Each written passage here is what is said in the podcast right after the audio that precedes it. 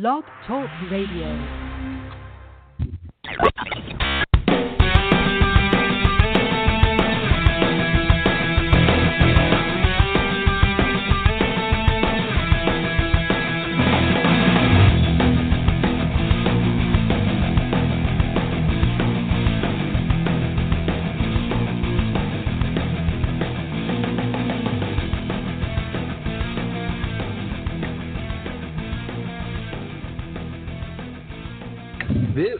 Is the Alan and Aaron Sports Talk Radio Show. We are live tonight. This is Matt filling in for Aaron, and here's Alan. What's up, Alan?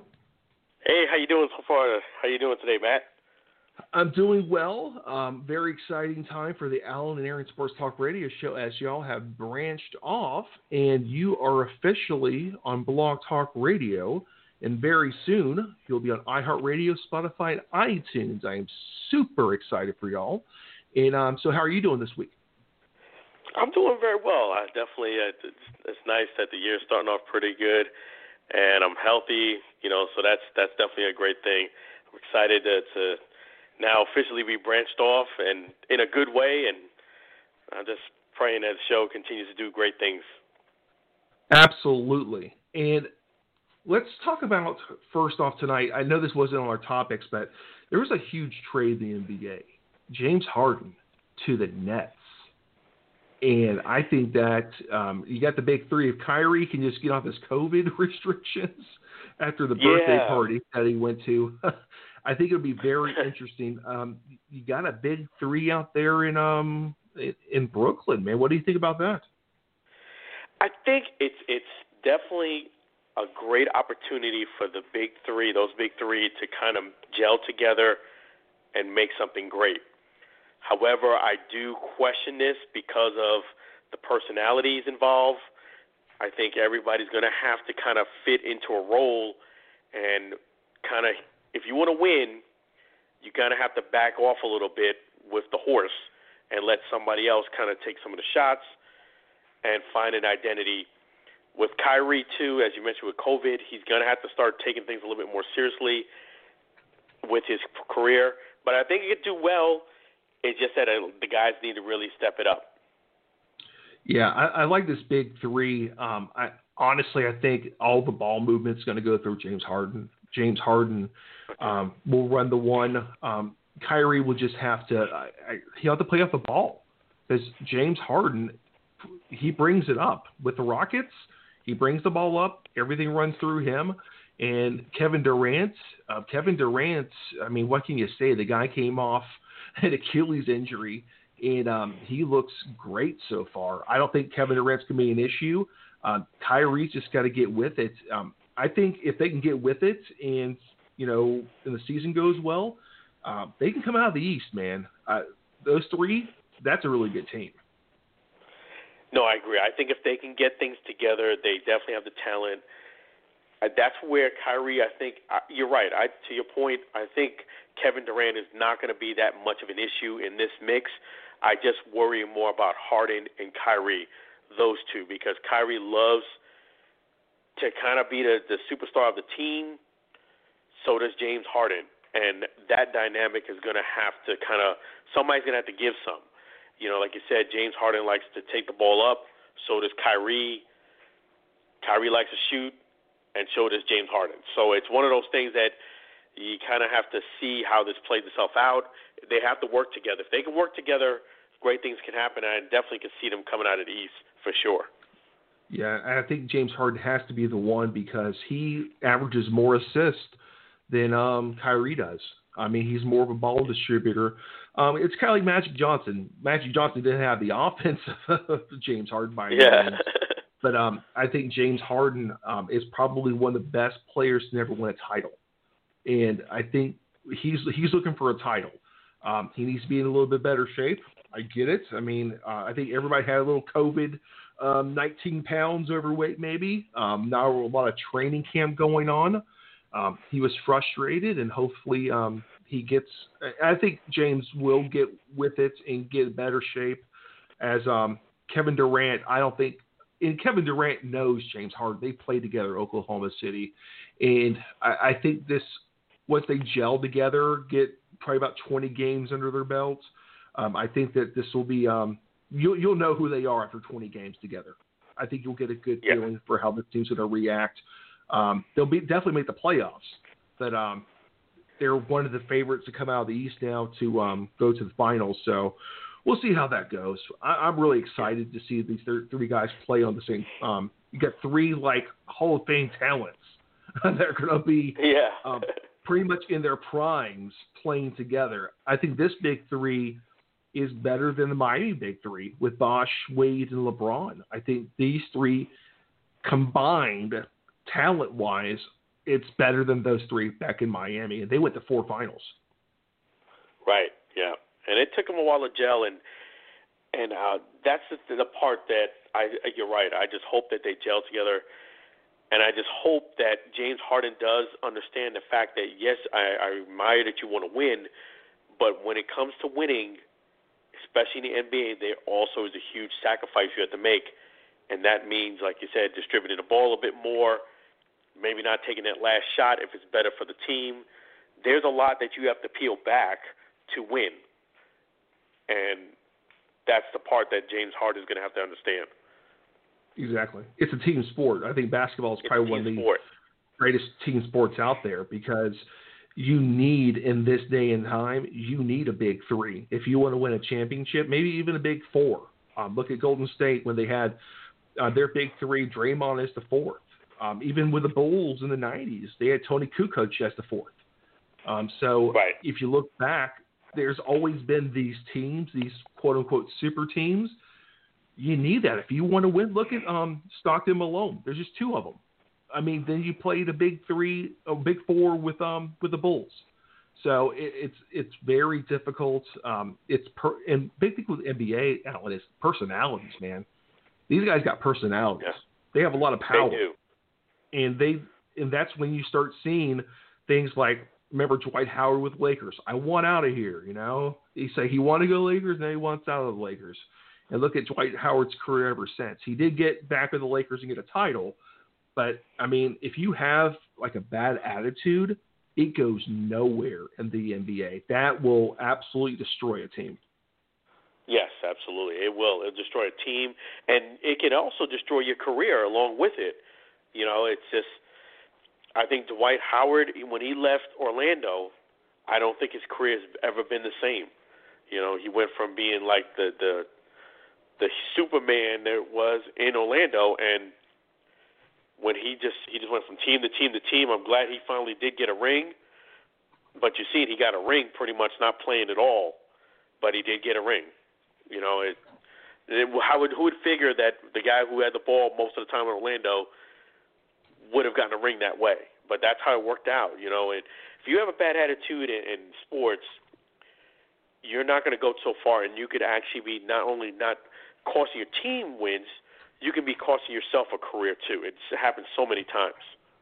Yeah, and it's like Dwight Howard thought he was going to be the next Shaquille O'Neal. He thought he was going to hop out of Orlando, go to L.A., get you know get the movie deals, all this stuff, and it just was a dumpster fire, absolute dumpster yeah. fire when he went out it to was. L.A. It, it was terrible. But let's um let's talk a little bit about um this upcoming um divisional rounds. We had Super Wild Card Weekend which Alan I was super excited about. You had six high quality games. Um, they were all relatively competitive. Um, you know, the Bears, I don't think they should have been in, but that's just my personal opinion. yeah. I mean, uh, so, uh, what do you think about Super Wild Card Weekend? I, I thought it was phenomenal. I just, like you said, six games, both Saturday and Sunday, and you know, this is talking about last weekend it was just great to have that quality of football. Like you said, most of the games were competitive, and even that Bears game was competitive. It's just that the Bears they didn't have much room for error, and there was a couple of plays that could have made the difference in that game. For one, dropping a, a, a touchdown pass where you were wide open. You know, yeah. you just can't do things like that. But I just I love Saturday and Sunday to, to have those games played, and, and as you mentioned, they were all relatively very competitive. It was a great weekend of, of sports and, and great weekend of football. I loved it. What did you think about it? Oh, I thought it was great to have um, the extra game on each day. Um, it was football from like one o'clock um, all the way till late. So it was like you had a one, you know, you had a one o'clock, a four o'clock, and like an eight o'clock game. So it Yeah. was really awesome to have all day football, and it was like one game each. So you didn't have to like you know have a red zone package, or you didn't have to flip between CBS and Fox, and you know trying to you know look at different games and stuff. It was just good to have competitive football, not a bunch of blowouts, and don't mind you know don't say I don't like to see a blowout occasionally. I mean I watch college football. There's a blowout every Saturday Yeah. in college football. There's always that. Um, but I think it's really good that the NFL did that. Next year, they- they're going to have an extra game. We're going to have 17 games, and 18 week schedule, so you're going to get extra game there. And I think that they're going to, they might expand the playoffs to eight teams in each um, conference. That means, I mean, you're going to look at half the teams make the playoffs. 32 teams, you got 16 making the playoffs maybe next year. So I, it, it's good for them because it's more money for the league, more money for the TV partners, and more money for the owners and for the players too. When they negotiate, they're gonna have more money. Yeah. So I think it's good for all parties. I agree. I, th- I think it's great for all parties, especially being that they're getting hurt a bit for the the ticket sales. You know, with this COVID thing going on, you know, you know they're not making as much money at the gate. I just think it's a very good thing to kind of rebound and everybody makes a little bit more. Yeah, the biggest thing is with with all these sports leagues, the TV contracts is where a lot of the money comes from. They got to play like um, Major League Baseball saying we're going to play 162. So they're already coming out saying, "Hey, we're going to play a full schedule. This is what it's going to be. fans or Yeah. no fans, we're going to play." And um, I, I probably you'll probably see the um, the Toronto Blue Jays playing back in Buffalo again for, Yeah. the season because I don't think Canada is going to play the game. We have hockey where um, the hockey divisions is in Canada, they will play no one in the United States until they get to the playoffs, and then they'll start um, expanding out, probably do bubbles like they did um, last for last season. So as this COVID thing continues and um, the vaccines are out and people are um, starting to do that, so I, I think sports will get back to normal just as everything else is getting back to normal as we start getting through this. And uh, I, I'm really just excited for uh, Tampa Super Bowl coming up in February. We're just a few weeks away from it. Yep. And um, uh, let's talk a little bit about um, what, these games coming up this weekend. I mean, we got some incredible matchups. Um, let's talk about um, which one I'm really excited about: Buffalo and Baltimore. I think that's going to be an excellent game. Yeah, I think that's going to be an excellent game. I think uh, Lamar has a lot to prove, and the Ravens. He had a fantastic game, and he finally got his first playoff win. I know he's not satisfied with that. He he wants to have a great run in the playoffs, which I can definitely understand him. Him his thoughts on that. Josh Allen is his third year in the in the league. He's he has an outside shot to get the MVP, and he had a great season. He's got He's got a, a great receiver too, Stefon Diggs, and it's gonna it's gonna be a great matchup. I, I think I really think it's gonna be a great weekend of football. I'm pulling for Lamar to get this win, but I just I just think that the Bills unfortunately do have a a bit more weapons to play with. The the Ravens do have a very good defense. Don't get me wrong, great secondary but I just I just feel at the end of the day the Bills have more ch- more options available to them to move the ball and make plays. So I see the Bills winning this game in a close close game. Yeah, um, it's the closest line right now, two and a half point favorite for the Bills. Um, I like the Bills in this game. Not to say that the Ravens can't beat them. Um, you got Lamar Jackson. If if it starts snowing, which it's going to, they already said it's going to be around 34 degrees at kickoff. It'll start snowing, and you're going to get that lake effect. You might get a little bit more snow than normal over there. Um, but I really think that if Lamar Jackson can scramble in the snow, um, it's an advantage to the offensive player in the snow because they know where they want to go, and the defense doesn't know where they're necessarily going to go. Um, it, but the running game, it's got. I mean, the Ravens have to control the running game. If they cannot control it on the ground, Josh Allen and the Bills, they're a lot more used to the bad weather. And I think Josh Allen, not only can he run, he can throw the ball. The guy's got a cannon for an arm. So I am. He does. I, I think the Bills will pull it off, but I would not be surprised if the Ravens won either. I think it's a it's probably the most evenly matched game that we got coming up um, wild card weekend. I mean division round weekend. Yeah, yeah, definitely. And uh, I just you're you're exactly right. I wouldn't be surprised if the Ravens won. I, I just think in order for the Ravens to win this game, Lamar has to get hot. He has to make a couple of passes right on point. He's got to make a couple of runs to get himself some confidence. And I think if he does get the the ball rolling, they can win this game. But I just think it's going to be the quarterback that plays the best and be the coolest under pressure. And Josh Allen sometimes get a little bit nervous underneath pressure. I don't think I'll, I'll see that from Lamar though. But I, I just think I think at the end of the day, I think the Bills just have a little bit too much offense, and I think they'll win it for that reason. Uh, let's talk about the um, one of the it's the highest spread, but we got the uh, the Packers hosting the Rams. Packers are a six and a half point favorite.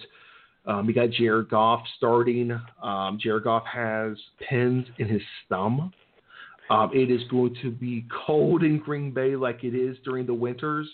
Um, I can see this thing getting really out of control where the Packers absolutely destroy the Rams and blow them out. Um, Aaron Rodgers, he's got weapons. He, I mean, he was not happy with Jordan Love being drafted, but as we can see, Aaron Rodgers this year much better than last year. Second year in the LaFleur's offense. Um, the defense is doing pretty darn good, and I, I think that the I think this could be a 21 point plus game blowout against the Rams. What do you think? Wow. I, I think the Rams are a better team than their record shows, and their defense is solid. I, I don't think it's, it's going to be a blowout. I just think because they have Jalen Ramsey, they have a very, very good defensive minded team. Their team does have some playoff experience as far as them making it to Super Bowl, Jared Goff included. I'm I'm a little biased in this. I'm hoping the Rams actually win this game. Whoa. I'm going to pick the Rams. Whoa. I'm going to pick the Rams for that reason. The reason why is because that's one of the things I really wanted to talk about on the show tonight is if the Rams do beat the Packers and the Bucs do beat the Saints, the last two games for the Bucs could be right here at home in Tampa Bay. A lot of people That's don't true. realize that. But if the Rams beat the Packers and the Rams advance and so do the Bucs in the next round, the championship game will be in the Buc Stadium and potentially if the Bucs win that, the home game the next game will be in the Buc Stadium too. That's the, you heard that on the Aaron and Aaron Sports Talk radio show. The Bucs have a chance to win two home games back to back, and one of the, the games being the Super Bowl, the second game. That would be interesting because they had to get a wild card weekend to the seven and nine uh, Washington football team. That'd be interesting. I don't think that's ever happened before, Alan. Yeah, yeah. You go you heard that on the on the road, Sports radio show that, wild that card the Bucs weekend. have a chance. You go wild card weekend, then you can possibly host the NFC Championship game from having to be on the road in the wild card. Um, that's why I guess it's a good thing you got these seven teams because there's an extra opportunity for some kind of upset like that to happen. So, uh, in I think Green Bay, and getting back to your analysis there, Alan, I think now the Rams have an awesome defense, man. I am not disputing that one bit. They have a shutdown defense, but here's what happens: if your offense can't get with it, your defense continuously has to be on the field against Aaron Rodgers when all they're going to do is run, run, run, play action, and he eats you alive. That's what I'm thinking. The defense will get worn down because the offense will simply have nothing to put out there to fight the Packers, and that's uh, that's why I think it's going to end up being a, a 21 point difference. Is because of that. the the Rams they don't have they don't have the firepower because they don't have a healthy Todd Gurley back there. I, I'll give you that. But Correct. Akers has their running back has been playing really well, and he does have. I don't know if he's going to play this week, but he does have Cooper Kupp. He did get an injury towards the end of the last game, so I have to double check if he's going to be back. But I just think that the Rams they're not anything flashy right now offensively, but they can put together a time-consuming drive. And to see what they did against the Seahawks with with Russell Wilson and a really tough Seahawk team, for them to beat them that way, they're going to need, and it was really the defense that really did it. They're going to need that type of performance where the defense really steps up and, you know, Aaron Donald. They're going to need Jalen Ramsey to to shut shut down Davante Adams because that, that that's who's going to who's going to guard him. He he needs to have a shutdown game and I, I think I think the the Rams have a, a good shot of winning this game. I I just think Jared Goff needs to make a couple of plays. He doesn't need to put, you know try to do too much. I think that will hurt the team right there when he tries to do too much. But if he plays and he executes, I think the Rams could actually win this game. It, it's as crazy as it sounds, and I'm actually pulling for the Rams. I'm calling it for the Rams, and I'm pulling for them to go ahead and win. I would like to see the Rams win that game, just pu- just purely because I'm a Bucs fan. To see the Bucs, you know, win against the Saints and home and host the game um, part of the Super Bowl. I, I just come back to Jared Goff. Jared Goff's injured. he just had surgery a few weeks ago on that thumb. He's got pins in it. It gets cold. The pins are metal. It's going to get really cold. And last week, I mean, he did not blow the game against the Seahawks. When I look at the Seahawks and the Rams, they're they're division rivals. They know who they are. They know what they're all about. Um, you see these guys at least twice a year. Now you saw them for a third time. Um, I think when you play division teams, and we're going to talk about that in a few minutes with the Bucs and the um, and the Saints. I just think that the, the Rams, even though they were an underdog going into Seattle, I knew they had a great chance of winning that game it wasn't rainy. I mean, it was chilly in Seattle, but you're going to the frozen tundra of Lambeau.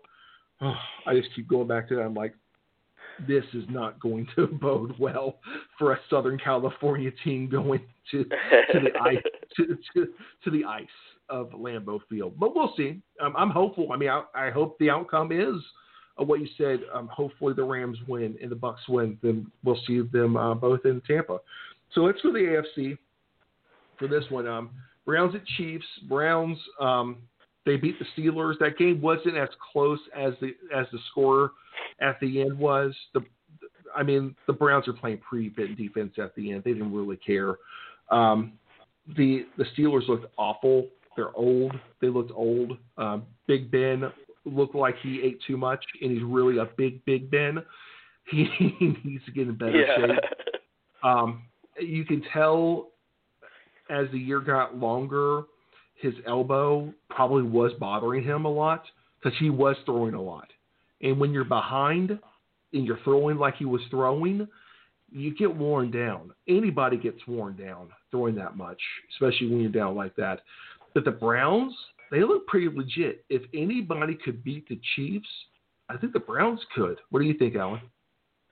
No, I agree. I, I definitely do think that the Browns have what it takes to beat the Chiefs. I do. I would not be surprised if they won that won this game. I really would not be. They have they have everything working for them. One thing I do want to mention about the the Steelers game, I, I love Mike Tomlin and I respect him, but I do think he made a colossal mistake in that game. You know the Browns went up 28 to nothing in the first quarter, and they had the they had all the momentum. Then around late in the second quarter, the the Steelers hung in there. I give them credit. From the second quarter, midway through the second quarter till the third end of the third quarter, the Steelers were hot. They were getting scores. They were starting to make some passes, make some plays, and chip away into that lead they get down to a fourth and one, and they decide to kick the ball, punt the ball. And I, I said it The, the announcer said it. Reporter said it. I don't know why you would kick the ball back to them when you had a fourth and one and you were down the whole game. And you kicked the ball back to them. You kicked it to the Steelers. I'm sorry, you kicked it to the Browns. They went all the way down and scored a touchdown, which meant that you went back up to three scores. Had you manufactured that drive and cut it down to five points, if you got a touchdown, and you still had the whole fourth quarter, you have a very good shot of winning this game, regardless of what happened prior. I was very disappointed in Mike Tomlin for kicking the ball on a fourth and one. I really thought that was a mistake. It was almost like he just like said, you know, I don't trust my team to get a one yard, and I don't know if it's going to cost him his, his job, but I, I just think that that was a, a really shock to me that he didn't go for it on that fourth and one. Having said yeah, that, I, yeah, I'm sorry. Your thoughts on that? Um, I, I think his job is completely safe. Um, Steelers ownership doesn't fire coaches. I mean, he's the, like the third coach in the last 40 years. I don't think he's going to get fired. Um, the biggest thing about Steelers is stability in their management and in their coaching. Uh, I think that's why one, they're one of the most winningest franchises in NFL history by far. Um, Tomlin did make a mistake. Um, they were down. It's a playoff game if you don't like um, like Bruce Arians says, no risk it, no biscuit. You've got right. to do what you got to do to win the game. This is not a regular season game. This isn't a preseason game. You lose this game, you're done for the season. So what you do is you go out and you have to make calculated risk, and you've got to do it. If you're down there, go for it. If you don't get it, you don't get it. It's one yard. If you can't power through or do some kind of trick where you act like you're power through and you get a tight end that goes off to the edge and you can get like a fade pass and get that first down. You can't trust Ben Roethlisberger, a two-time Super Bowl winning quarterback, to do that, to at least do that, or run him up the middle because the dude's huge. They call him Big Ben. Run him up the middle.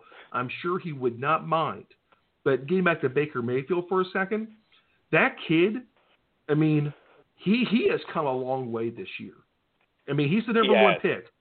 It, there is an expectation when you're the number one pick. A lot of people thought he was going to be a bust. I think he has really matured a lot, and I think with Odell Beckham going out, they got better. Yeah, I I, I definitely agree, and the reason why I say that is because I think one of the downfalls that Baker Mayfield had was that he was too reliant on Odell. I know Odell demands the ball all the time, but you just can't keep forcing it to your number one receiver all the time. That's where mistakes happen. You have to manufacture offense other ways. Yeah, and, and that, that caused I think a lot of picks. Have, yeah, the Browns have a incredible running game. It, that's they how do. they win. They control the clock. They control the ball. They go from the run to the play action, and that's what's going to keep the Chiefs off the field. You got to keep Mahomes off the field, and that the only yeah, way you can I, do I it agree. is throw the ball, and that's what they have to do. They have to run, run, run. Play action opens up Baker, and that's how they win the game. And if they do that, they could beat the Chiefs. The Chiefs have not looked that good in the second part of the season, and Mahomes has been off for what three weeks. been off a lot, and and, and I, I definitely agree with you. I, I wouldn't be surprised if the Browns won this game because of the fact I feel as if they have one of the few rare all complete teams in the league. They have between between Chubb and Hunt running the ball, they can they can run really really well. Even if Baker Mayfield doesn't throw the ball, their running game is very very efficient and very good. And their guys, you know, Landry, they, them guys could catch the ball, and and Baker Mayfield's been playing, been playing, been playing great. Defense is solid. I, I would agree with you. I would, I would not. I'm a predicting upset here. This is the second upset I'm predicting. I'm predicting the Rams, and now I'm predicting predicting the Browns. I, I think the Browns could win this game, and I, I expect them to win the game they're coming in hot, and I just think the Chiefs are not. And also, the, you're right. To your point, the Chiefs have been off a lot coming down the stretch, and you don't need that much rest. No, you don't. You don't. And it, but here's the thing: the wise guys in Vegas, they have bet this up to Kansas City favored by ten. This is the biggest spread of any of the games. And wow. The the Browns are built to run, which is an NFC North thing. You have to have a solid running game. I think that's why the Steelers didn't go any further this year because they had no running game. They can't control yeah. the, they can't control the clock. If you're throwing all the time like Big Ben did, he got picked off four times by the Browns. Yeah, if you keep getting picked off, it's like you're punting and giving them the ball right where they need it every time. A turnover is like a punt. You didn't control any of the clock. The Browns don't turn the ball over. They run, they pound it, they don't fumble, they keep control. And that's how you beat the Chiefs. Keep Mahomes off the field. Because if he's on the field, you're toast. That guy will eat you alive. yep. Yep. Him, him, Hill, Clyde Delaire. I mean, they just, oh, man. That team is stacked. It, yeah. It's, it's not even fair. It's like it's like Madden, Madden on easy Watkins. mode when they're on fire. so we'll see. Unbelievable. Um, but um, I'm I'm hoping the Browns win. I would like to see that for the city of Cleveland. I think that um, I remember the old Browns before they became the Ravens with Bernie Kosar back in the day. Um, all the heartbreak with the with the um, the drive with John Elway. Um, these fans, like the Buffalo Bills fans, four Super Bowls in a row in the '90s, they lost every one of them.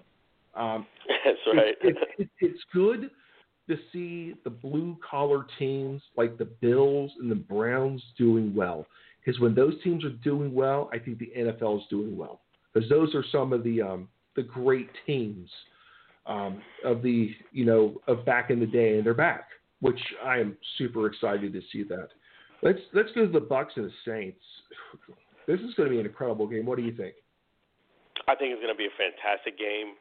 I, I definitely think this game here legacy is on the line. I you know it's not like it's not like Josh Allen and and, and Lamar. The good thing about those two guys, they're young, they're hungry guys, but they have a long career ahead of them. Same with Baker, same with Mahomes. But I definitely think this game here between Bray, I know it's there towards the end of their careers, but still, your career is still you. What people remember is how your career ended. Brees and Brady, this is a career legacy type game, and I just I just feel as if the Bucs finally get over the hump and they beat the Saints. I'm going to call the Bucs to win. I think the Bucs are playing hot. This is the third time they're playing this year. The first time the Bucs really wasn't ready for them, but they still did okay. Second time they lost bad what the in order for the Bucs to win this game though, they do need to change a few things. First and foremost, they need to stop blitzing as much as they have. The second game, you know, he, Todd Bowles, he went ahead and just blitz, blitz, blitz, blitz, blitz like crazy, and Brees knows you're blitzing. He gets the ball out fast anyway, and they just got burnt, burnt, and more burnt. You need to drop back in coverage and stop blitzing so much. That's number one. Blitz sporadically, not the majority. I think I think if they do that, they don't turn the ball over, and you have to keep an eye on Kamara. I think if they do that, I think they'll be fine. I do think this is it's hard to beat a team. This is from Marcus Floyd, a professional NFL football player. He told me this, and he was right. He said it's hard to beat a team twice in the NFL. This would have to be the third time the Saints are going to beat them. I think this is the time that the the Bucs figure things out and they actually come out with a win. I got the Bucs winning against the Saints. I had the Bucs winning as well, and we and I go back to this: the Bucs destroyed the Green Bay Packers when they came down to Tampa. They absolutely just put a clinic on Aaron Rodgers. They, I think it was a pick six and Rodgers, I think, yep. only had four interceptions the entire year. yeah.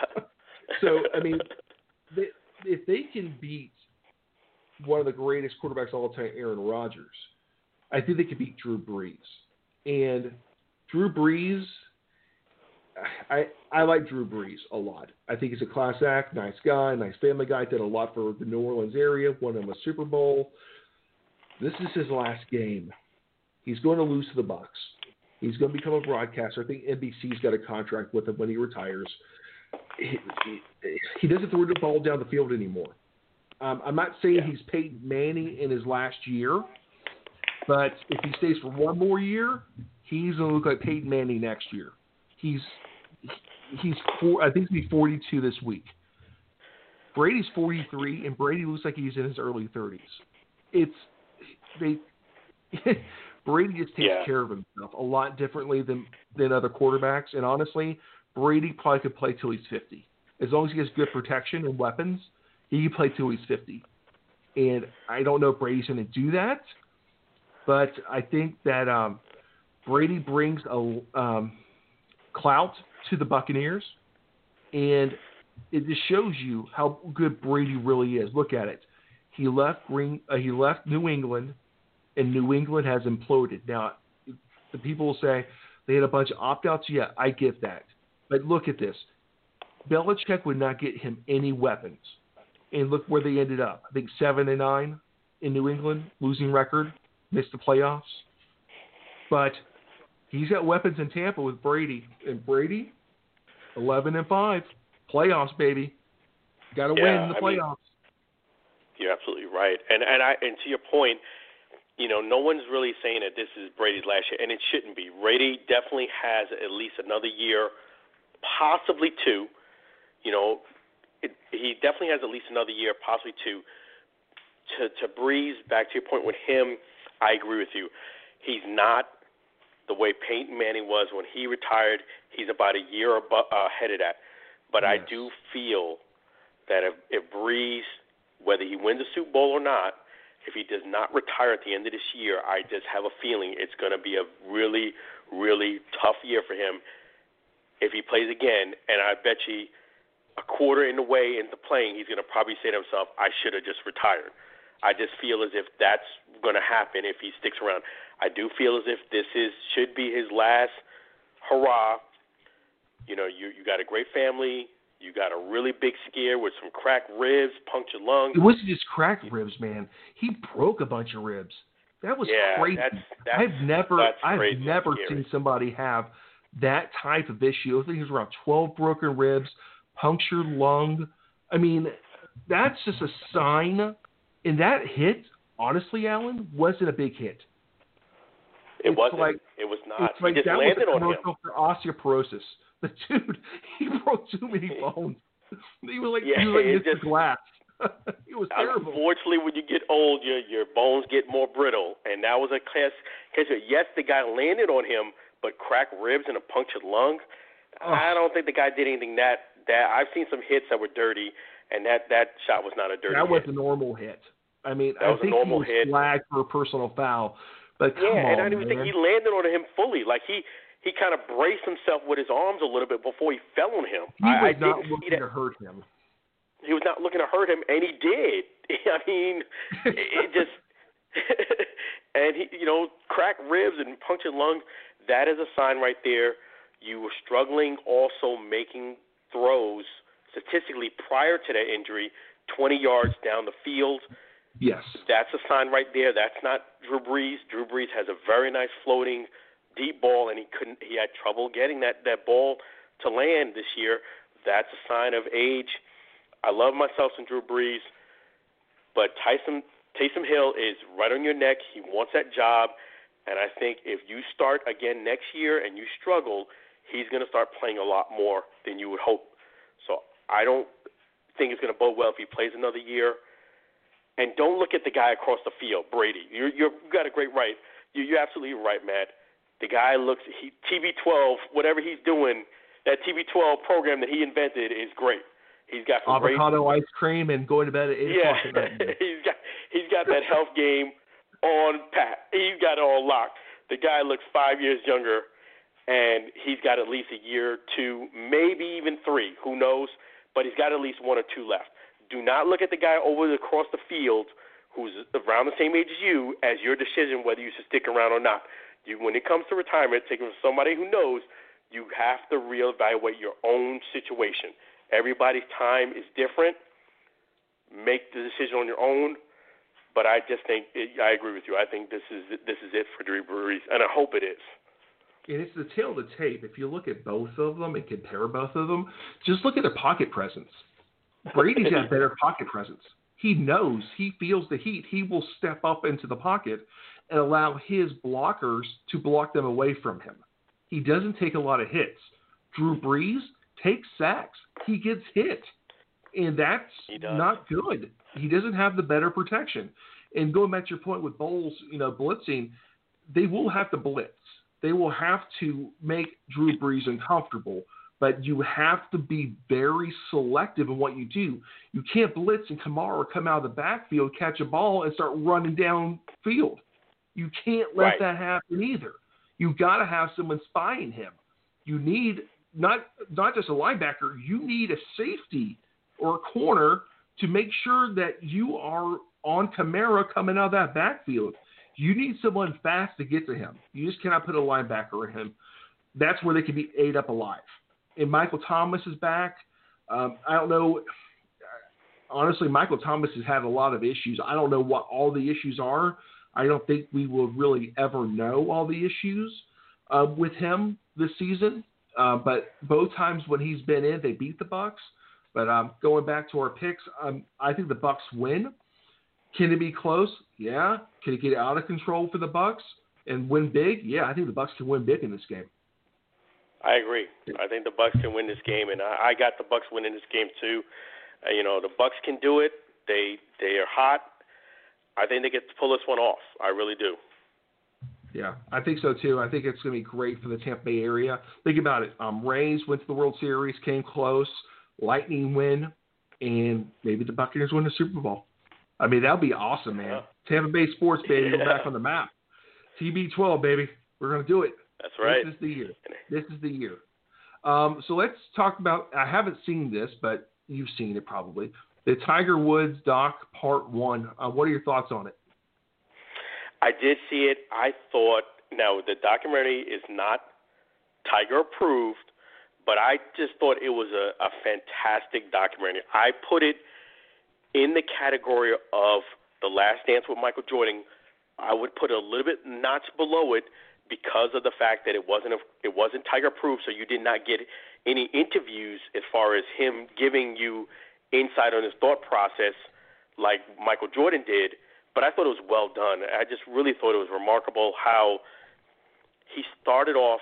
This guy Tiger Woods was born to play golf. I mean, he even from a little baby in the crib and in the walker high chair, he was watching his dad play golf and he was fascinated with it and it just started from there. And by the age of 2, the guy was on Bob Hope being interviewed. I mean, at the age of 2 literally was on Bob Hope being interviewed and his dad had the vision to say this guy is going to transcend golf and be a humanitarian.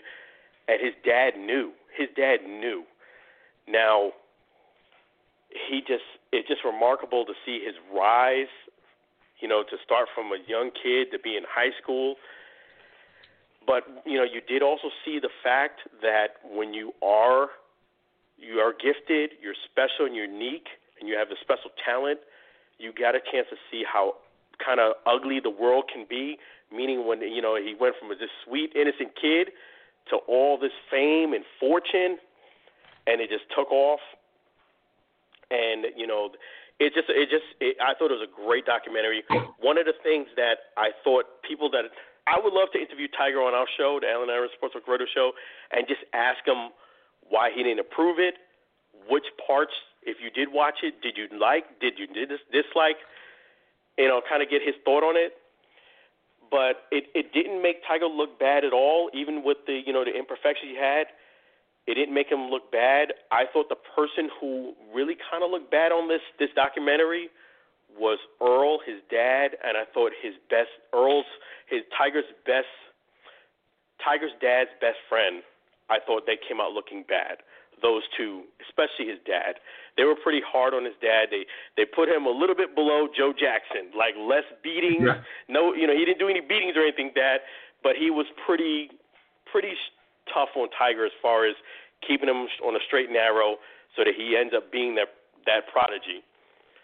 So it just also shows you in this too, this documentary, that there is a price for success. Success. I don't think I think some of the young people don't understand that that when you are going to be successful, there's a price you have to pay for that. You can't be hanging out partying every week. You have to be focused. And I think people will get that. And the last thing I just want to say about it is that it did end with Rachel, one of his, uh, you know, his ex girlfriends, basically saying, "What do you want to talk about?" And so you get a chance to see that part two is probably going to be Jerry Springer. That part is probably going to be in part two. But part one was well done. I loved it. And I and you kind of want to know why Tiger didn't want to, you know, maybe be a part of this documentary. I think that's one of the reasons why. It was the darkest yeah. time in his life. He had, you know, his kids. Do you think he really wants to be interviewed when his kids can see that? I mean, I I, yeah. I don't think so. Um, there, I'm sure, in, even with the strongest of people, Alan, there is. Um, I try to put this in the right words trauma. There's trauma mm-hmm. involved, and he probably didn't want to revisit all the stuff with his dad. Um, even though his dad pushed him to be what he what he is, um, his dad wasn't the best guy either, and you know you have to break the cycle sometimes. In the cycle, you know, hopefully Tiger has kind of broken the cycle um, from how his father was so tough on him, but it Tiger has made an amazing life for him for himself. He he's a lot more likable than he was. You know, yeah. For a long time, no one really liked him. Um, he was he changed golf. Um, the old timers didn't like how he was. He was very brash, um, very excitable, uh, but that's how he changed the game. Kids want to play golf because of Tiger Woods. They didn't want to play golf because of um, Tom Watson or John Daly. Yeah. They want to be Tiger yeah. Woods. They wanted to be cool. They wanted to, you know, uh, be famous for a reason. And um, you know, Tiger Woods for what he did for golf, incredible. Um, but as you said, fame comes with a price. And sometimes when these people start getting all this money and fame, they feel invincible and it's not they're not invincible. They're human beings, and as you get more and more money and more and more power, sometimes the worst mistakes happen. But um, I'm glad that he's really. It seems like he's changed his life a lot. Um, so, just I like to see people be successful, and even though people fall down, we live in a great country where, where you can turn it around. Look at Alex Rodriguez, man. yeah, exactly. Yeah, I mean, he was hated. Now everybody loves him. yeah, that's right. And, he got out of baseball, went to broadcasting. Everybody loves him now. I don't get it. yeah, everybody loves him. He's more down to earth, and and and he's more. And that's the thing. I think people didn't like Tiger because he wasn't relatable. He was this guy who's very talented and gifted in golf it seemed like he had everything, you know, all this money, this fame, everything was too perfect. Beautiful mm-hmm. wife, no bumps in the road, and when you peel back the layers, there he's not very different than me and you. He has feelings. He gets happy some days, sad, you know, and like you said, you know, when you have fame and fortune, that's a lot to take take in. Uh, a lot of people I don't think understand that that when you walk out your door, he couldn't go anywhere without being recognized. He even said that you know they asked one interview that he did that was recorded that he just really struck me. And he asked him, "How did you know that you were so popular?" And he goes, "You know, one day I, I was in the car with someone in the passenger seat, just, and they were driving, and someone recognized me in the car in the passenger seat, and I was like, wow. And you know, the car wasn't like it was a low car, it was small, and it also had some tint. And they still recognized me in the passenger seat, and I just couldn't believe it. Mm-hmm. And he just, he just, I mean, that's what comes with fame, you know. you know a lot of people don't understand that that it, you can't turn off the switch. You can't go to the store and turn off a switch. Say, okay, I'm not going to be famous for today. That's the thing. You know, it, it, it, everywhere you go. But yeah, he you're, you're absolutely right. To your point, he transcended golf, and he made his mark on golf, regardless of whether he wins a Masters or not. That guy to me is the greatest golfer that ever played the sport, and and the, the deal with the stuff he had to deal with is it's just remarkable. And I think if you want to see uh you know get motivated to do something special, you need to watch a documentary and not, and learn from his mistakes. Learn from his mistakes. And the thing is, like with celebrity, uh, money, power, fame, human beings. We've seen we've seen this thing played out so many times, Alan, through um, celebrities, actors, athletes, politicians, whatever it may be, they're not perfect. And the thing is, when they fall, it seems like it's an incredible free fall because they're in the public eye. You know, Joe Schmo yeah. down the street goes hangs out with some women he shouldn't be hanging out with. Joe Schmo, he doesn't have to fall that far. He's already yeah. at the bottom. Tiger Woods at the top of the mountain. Yeah, he's going to roll down that damn mountain. that's what's going to yeah, happen. Exactly. Some of his so, friends might know, maybe the neighborhood knows, and coworkers, but that's it. Not millions and thousands of people. Yeah, and it's on Sports Center every night. It's on TMZ. It's on E. It's it's everywhere. You can't Social escape media, it. Yeah. That, but that's that is one of the things where, especially, and I'll, and I'll talk about the NBA for a second because I think this is huge for the NBA players they have a lot of positive COVID tests right now. A lot. A lot of games have been postponed. They did a really good job in the bubble, but this is where it comes down to. They got to get this under control. You can't be hanging out at birthday parties. You can't be going to clubs. You can't be going out in groups. You got if you want to make money, you've got to be responsible. And I think um, Adam Silver with the NBA players, it, they got to get this under control, man. Because if they can't play games, they don't get paid. And last year they lost a lot of money, and there's a lot of money on the line right now. And canceling games and postponing them, not good. So, what do you think about the NBA? Do you think they get this COVID thing under control anytime soon? I really hope so. I don't.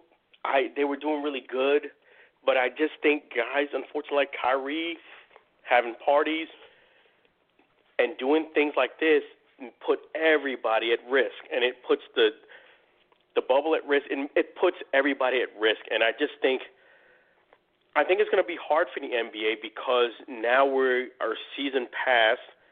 Guys are getting comfortable. That's one thing I noticed about mm-hmm. this COVID thing. People start getting lax and comfortable.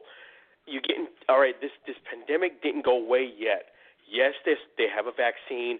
Not everybody has gotten it, number one. Number two, you still need to take two shots. And it's it, you have to look at it. It's 95%, it's not a 100%. So it's not over yet. And people start taking these risks that unfortunately put themselves and other people at risk. And one of the things that I loved about Tiger Woods is if you're going to be successful, you have to keep the foot, you have to keep your foot to the pedal and keep moving forward. Whether you win or lose, you have to stay focused and keep being driven and make your golf game or your sport your priority.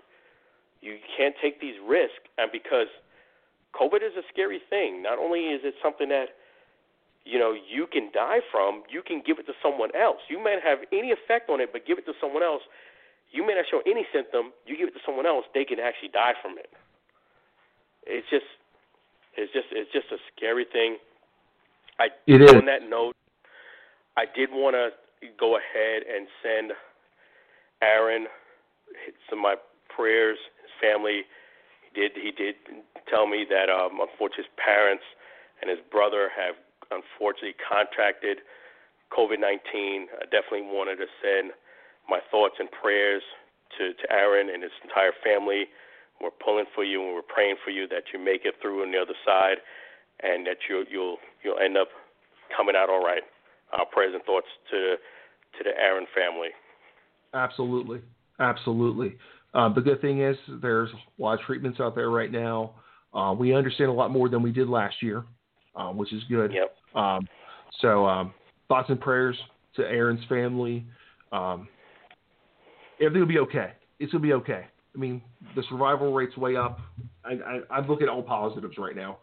Um, 2021, baby. We got we, yeah. we got to be there in 2020.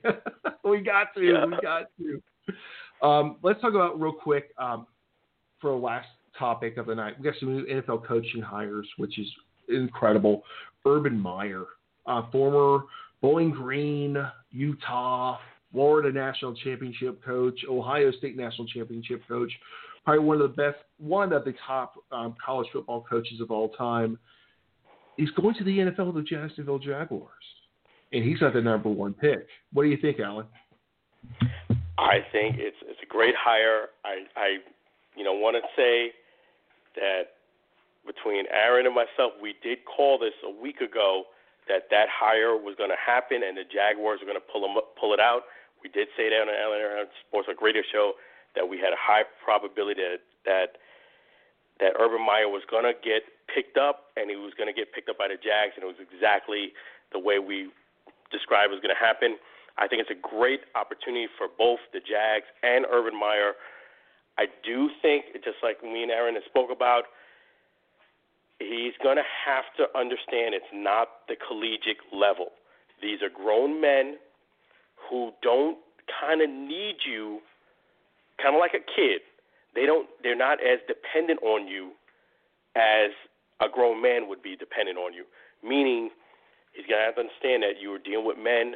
You can't like say, okay, you know, I'm, I got your scholarship, I got your grant, I got your NFL career in my hands, and I pull all the strings. That's not gonna fly with an NFL player because they have. It's act quite the contrary. It's quite the opposite. They got more money than you do, and they're kind of calling the shots. So I think I think it's going to be a learning curve for Urban, but I do think he's a smart guy. He will figure it out. He just needs to get a, a good team around him that probably has experience, defensive offensive coordinator, and work within a system. And I just think as long as he gets through that learning curve, he's going to be a great coach. I think Jacksonville needed this move. I think it's going to be a great hire. And plus, another thing I think that's really good is that he's still in Florida, a state that he's very, very familiar with, and I think he's going to do great. Plus, he also has, if not the number one pick or number two pick, he's going to have a great opportunity to get a, a great draft pick. It's lining up good for him. I think he made the move at the right time. What are your thoughts on it? Um, he's an opportunistic kind of guy. He just doesn't take a job to take a job. He took Florida, took him to the national championship, won, won another one. Uh, he went to Ohio State, quick turnaround, won a national championship. He's got plenty of cap room at Jacksonville. He's got the number one pick. He's probably going to pick Trevor Lawrence. He's going to have uh, one of the top can't miss quarterbacks, of, I guess, since Andrew Luck probably was the last can't miss quarterback. And mm-hmm. he's I, and he's learned. He's learned that he and he said this in an interview with the press. He cannot do what he did in college, have everything on his shoulders. He needs to delegate to his coordinators, y'all need to do this. And with NFL, it's different. It's not constant, constant recruiting. The college game, there's two national signing days now. It's constant. It's like Nick Saban is the is the epitome of college football. Nick Saban's almost 70 years old. What does he do as soon as he's done winning the national championship? He's getting on a plane or driving to recruit some kid.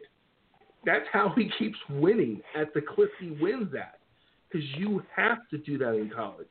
If you want to win, you it's 24 7 365 if you've got to get a five star quarterback out of california guess where you're going you're going to california you're going to jersey you're going wherever it takes to get the get the kid signed and in your camp so i think urban meyer has learned that he's had great success prior but he's had health issues because you know what you can't be everything to everyone once you do that there's still life to live, man. I can't live a life like that. So I think that um, Urban Meyer will have success. Um, he's in a division. Um, I, I, think they have the Texans. They have what Tennessee, and is it Indianapolis in that division? So I mean, I think it's a it's a winnable division.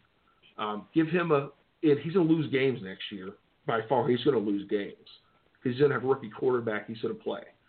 Um, if he had like a Ryan Fitzpatrick type, he can win eight games next year. they can go from one win yeah. to eight. I mean, if you get a decent quarterback in there, they got some talent in there. They got money. They can get free agents. They got plenty of draft picks. I mean, he could have that thing turned around in two to three years, and and I think he can win a division in three years. He can win that division in three years, and four to, he's got a five year contract. Four to five years, if he keeps going the way I think he can go, uh, deep in the playoffs. I, I, I mean, these young quarterbacks, that's what you need. You need a kid on a rookie deal, and then you can build around them. That's how these teams win. Rookie quarterbacks on good deals. Yes, absolutely, and I, I think you're right. I just it sounds based on you know what you're saying with the interview. I didn't get a chance to catch it. That he has the right mindset coming into this, and that's what I I feared about. As far as you can't come in with the college mindset that you got to do everything on your own, and it's my way or the highway. That probably would work for the first round pick as quarterback, but it's not going to work for the majority of the team. So I think, just based on what you said, that he already has his mind in the right place, and I think he's going to be a very successful hire there in Jacksonville. I, I can't wait to see. Yeah, exactly, exactly. Um, as we wrap up tonight, um, incredible things going on in sports. We went from the summer of no sports in 2020 to having um, an incredible time of sports ever since um, the end of summer um, when everything started coming back. So um, I want to thank you for inviting me on tonight, Alan, to um, guest host tonight as Aaron is out tonight. Uh, hopefully next week um, Aaron's back. If he's not, um, I can always jump into the seat and talk NFC AFC Championship games. So don't forget right. me. As always, I'm here uh, for y'all. Um, love y'all. Y'all doing an excellent job on the show, and I'm so glad that y'all branched off in doing y'all's thing, and I'm creating a much success in 2021. Absolutely. Thank you so much. And same here. Continued success. And, and everybody out there, we hope that we thank you for listening and continue success in 2021. It's going to be a much better year for everybody. Exactly. All right, folks. It's been real. We'll talk to y'all next week on the Alan and Aaron Sports Talk Radio Show. From um, me, Matt, filling in for Aaron and Alan. Thanks so much for listening tonight. Y'all have a great week.